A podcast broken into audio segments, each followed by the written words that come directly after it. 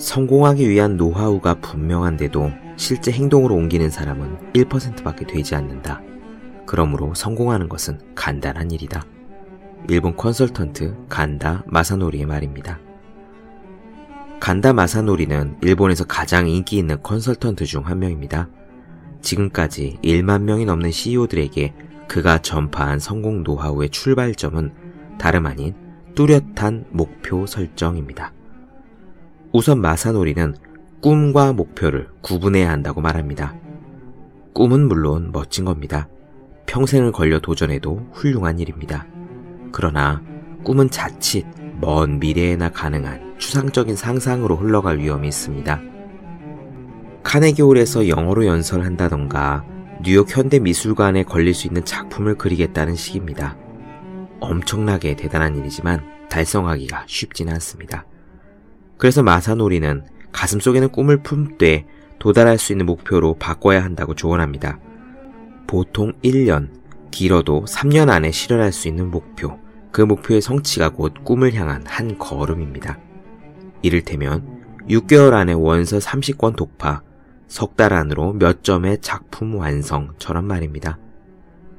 우리 뇌에는 마치 검색 엔진과 같아서 검색창에 단어를 써놓으면 그것을 찾기 위해 인터넷의 바다를 부지런히 돌아다니며 정보를 모읍니다. 원하는 자료를 정확히 찾고 싶은 사람은 되도록 명확하게 검색어를 입력해야 하지요. 목표도 마찬가지입니다.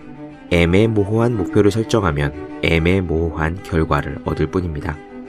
여러분의 꿈을 뚜렷한 목표로 바꾸십시오. 그리고 그 목표를 머릿속에 새기기 바랍니다. 365 공비타민 꿈을 뚜렷한 목표로 바꿔라의 한 대목으로 시작합니다.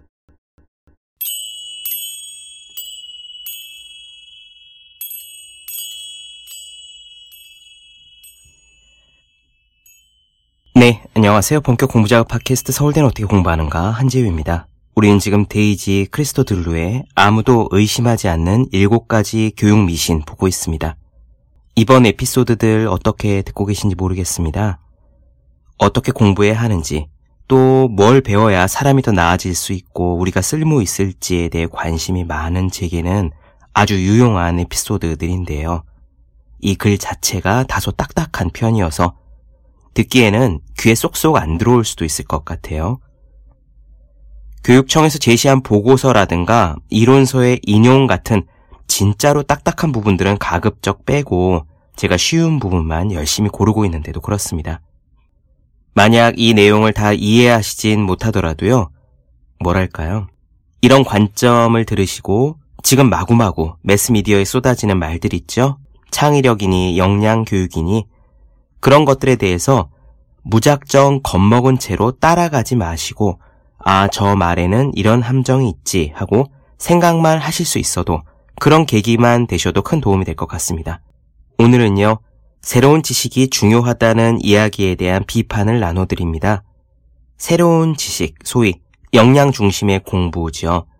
단순 암기가 중요한 게 아니라 비판력, 사고력, 문제 해결력 같은 역량 강화가 중요하고 이런 역량 강화를 위해서는 물리학이니 문법이니 하는 지겹고 딱딱한 과목이 아니라 갓 쏟아지기 시작하는 최첨단 과학 기술들을 아는 것이 중요하다라는 주장이 넘실됩니다. 요즘을 생각하면 코딩 교육 같은 걸 예로 들 수 있을지 모르겠어요. 그런데 이렇게 새로운 지식들을 따라가는 게 과거의 전통적인 교육들, 기하학이니 방정식이니 물리니 화학이니 같은 것들보다 중요하냐? 새로운 지식과 역량 중심 교육이 중요하다고 해서 과거의 공부거리들을 우리는 내팽개쳐도 될 것이냐? 저자는 강력하게 주장합니다. 그건 완전 바보 같은 생각이라고요. 이런 이야기 많이 들으시잖아요. 어마어마하게 많은 정보가 새로 쏟아져 나오기 때문에 지금 우리가 배우는 것들의 몇 퍼센트는 단 몇 년 안에 낡은 것이 되어버릴 거다. 그렇죠? 정보가 계속 생성되는 건 맞습니다. 유튜브만 봐도 그러니까요. 그런데 이런 상황일수록 무엇을 알고 보아야 할까? 간단합니다. 이런 상황일수록 더 오래된 지식들을 알아야 해요. 오늘 이야기 굉장히 흥미롭습니다. 직접 들어보시죠. 바로 시작하겠습니다.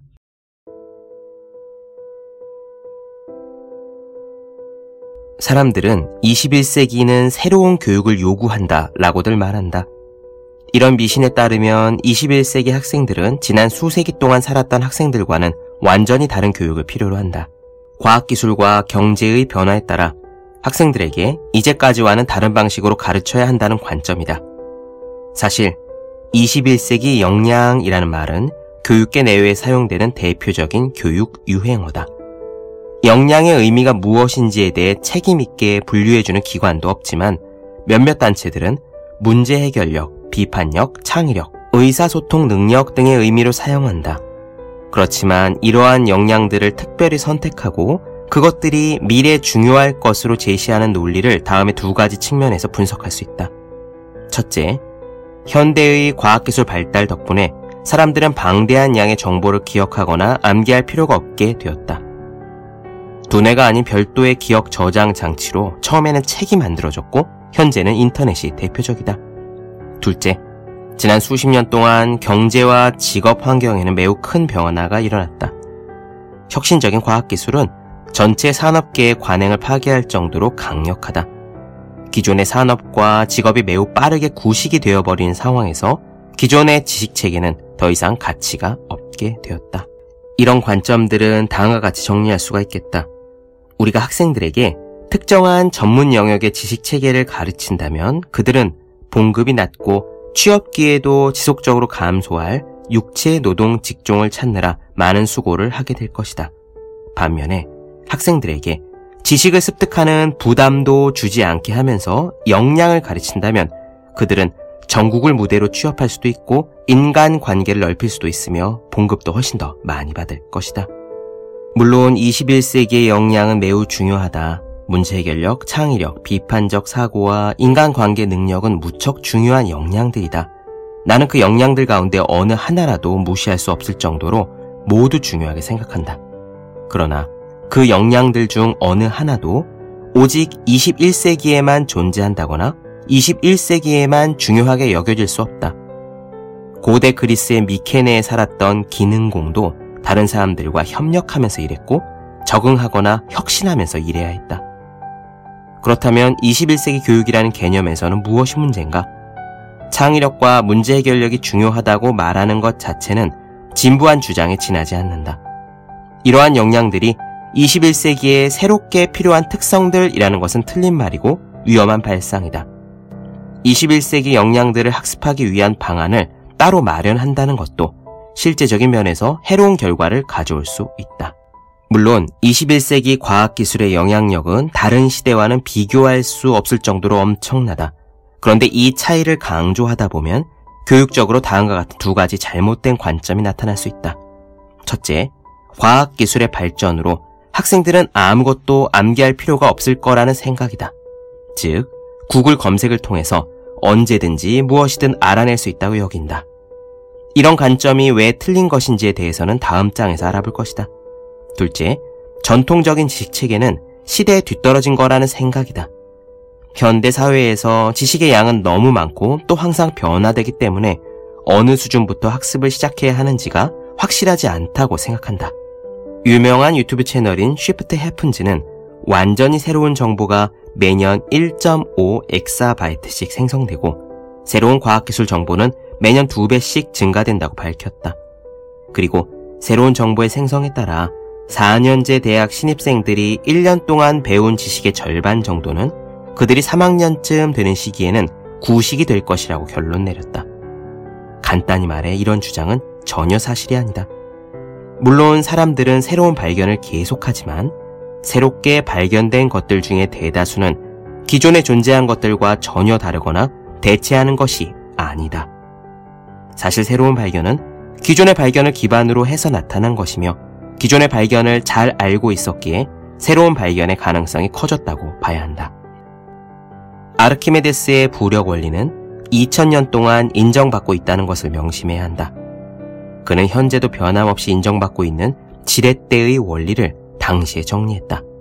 또한 뉴턴 역학의 법칙은 당구공의 움직임을 설명해주는 이론으로서 앞으로도 계속 남아있을 것이다. 그리스 수학자 유클리드의 이론은 미완성이었기 때문에 수없이 확장되고는 있지만 수정되지는 않는다. 유클리드의 정리는 하나도 변함없이 현재까지도 타당한 것으로 남아있다. 물론 대학에서는 원하기만 하면 엑사바이트 규모의 정보를 만들어낼 수는 있다. 그러나 피타고라스 정리를 논박하거나 에우리피데스 비극을 더 훌륭하게 각색할 가망은 없다. 이렇게 고대로부터 변함없이 인정받고 있는 근본적인 아이디어들은 생각보다 훨씬 많다. 젊은 과학자들이 과학기술 발명가로 두각을 나타내고 있지 않는가? 그런데 과학자가 최초로 과학적 발견을 이룬 연령대의 평균은 점점 높아지고 있다. 어떤 과학자가 획기적인 과학적인 발견을 내놓으려면 그는 먼저 해당 분야의 최신 지식 수준까지 이해해야 한다. 과학 지식이 수십 년을 거쳐 첨단화되면서 과학자들은 더 많은 기간 동안 준비해야 하는 것이다. 새로운 과학적 발견을 위해서는 최근까지 축적된 지식을 알고 있어야 하기 때문이다. 새로운 아이디어일수록 더 빨리 쓸모 없어질 가능성이 높다는 것도 역설적인 진실이다. 예컨대 5천년 동안 유용한 지식으로 증명된 것이라면 그것은 앞으로 100년간 더 유용할 것이라고 자신있게 말할 수 있다.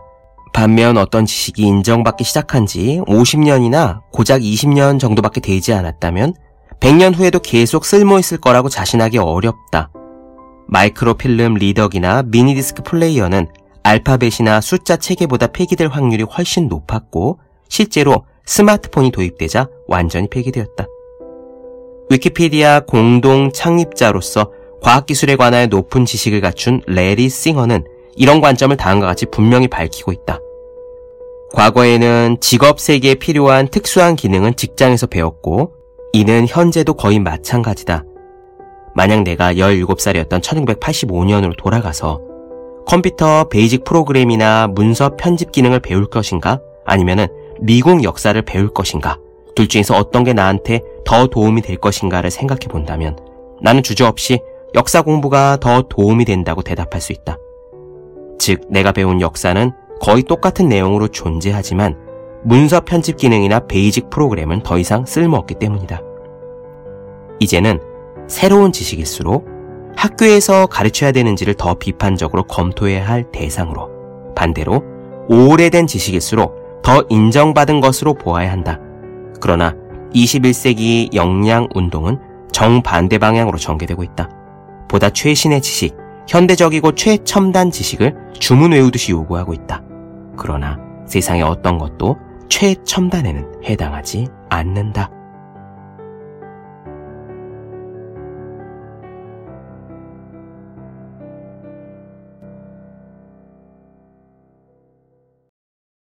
네, 본격 공부작업 팟캐스트 서울대는 어떻게 공부하는가 데이지 크리스토 둘로 아무도 의심하지 않는 7가지 교육 미신 나눠드렸습니다.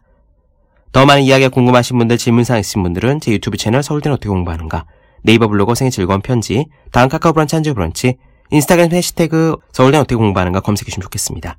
또 학생, 수험생, 취준생, 직장인 등 공부하시는 모든 분들을 위해서 어떻게 공부하는 게 효율적인 설명한 혼자 하는 공부의 정석, 그리고 책상에 올려두기만 해도 공부하고 싶어지는 365 홍콩 캘린더, 아직 읽지 않으셨다면 꼭 한번 읽어보셨으면 좋겠습니다. 분명 도움이 되실 거예요. 그럼 오늘은 여기까지 하겠습니다. 전 다음 시간에 뵐게요.